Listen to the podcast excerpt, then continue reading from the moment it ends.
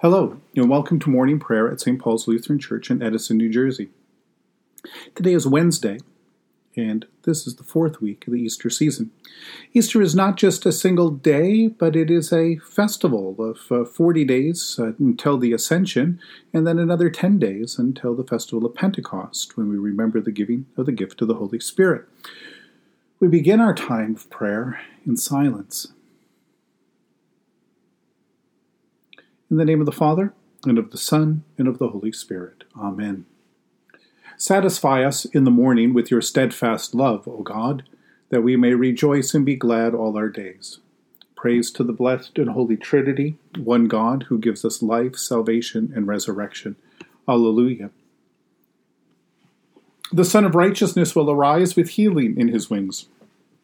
O come, let us worship and praise. Come, let us sing to the Lord. Let us shout for joy to the rock of our salvation. Let us come before God's presence with thanksgiving, and raise a loud shout to the Lord with psalms. For you, Lord, are a great God, and a great ruler above all gods. Come, let us sing to the Lord. Let us shout for joy to the rock of our salvation. In your hands are the caverns of the earth. The heights of the hills are also yours. The sea is yours, for you made it, and your hands have molded the dry land. Come, let us sing to the Lord. Let us shout for joy to the rock of our salvation. Come, let us worship and bow down. Let us kneel before the Lord our Maker.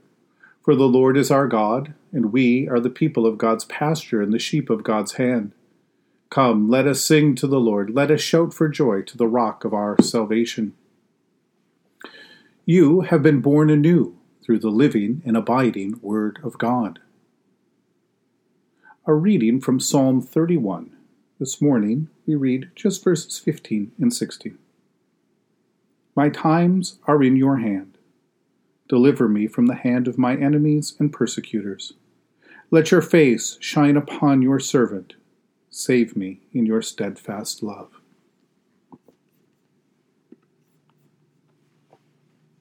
My times are in your hand. In faith, David confesses what we know but hardly dare to acknowledge. We are powerless before death, but our life is in God's hands. Within this psalm, this faith leads David to depend on God's promise so that the schemes of his persecutors and enemies will not bring about his death. God's faithfulness to God's promise assures David that their plans for his evil will not succeed. His cause and his life are now in God's hands. This faith and confidence in God's steadfast love for him lead David to act differently than others might act in this situation. It leads David to act in a way that is different than others might act when they think that their life and their times are in their own hands, within their own grasp.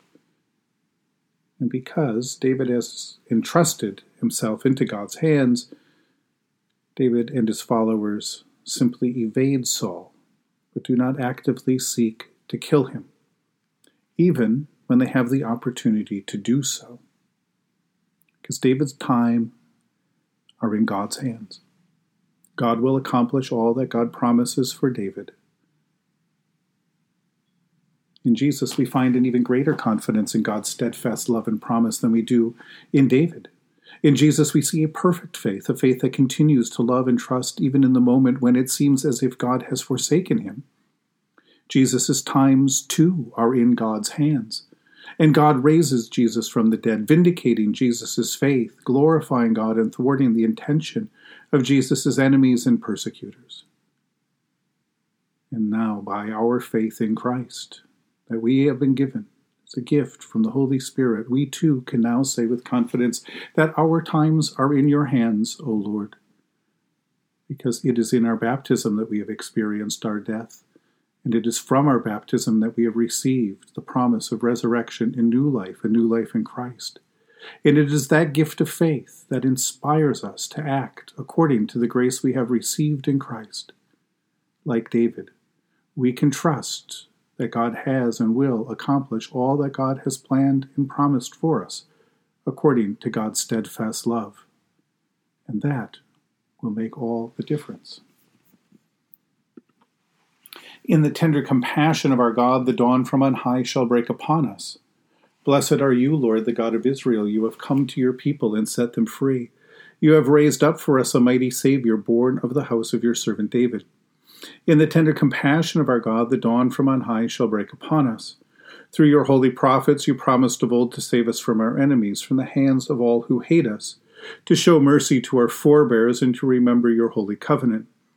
This was the oath you swore to our father Abraham to set us free from the hands of our enemies, free to worship you without fear, holy and righteous before you all the days of our life. In the tender compassion of our God, the dawn from on high shall break upon us. And you, child, shall be called the prophet of the Most High, for you will go before the Lord to prepare the way, to give God's people knowledge of salvation by the forgiveness of their sins. In the tender compassion of our God, the dawn from on high shall break upon us, to shine on those who dwell in darkness and the shadow of death, and to guide our feet into the way of peace. In the tender compassion of our God, the dawn from on high shall break upon us. The Lord be with you. Let us pray.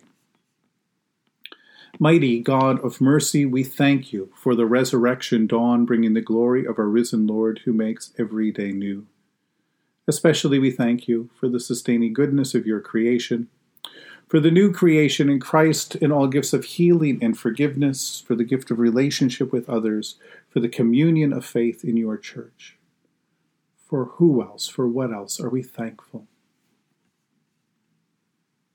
Merciful God, renew this weary world, heal the hurts of all of your children, and bring about your peace for all in Christ Jesus, the living Lord.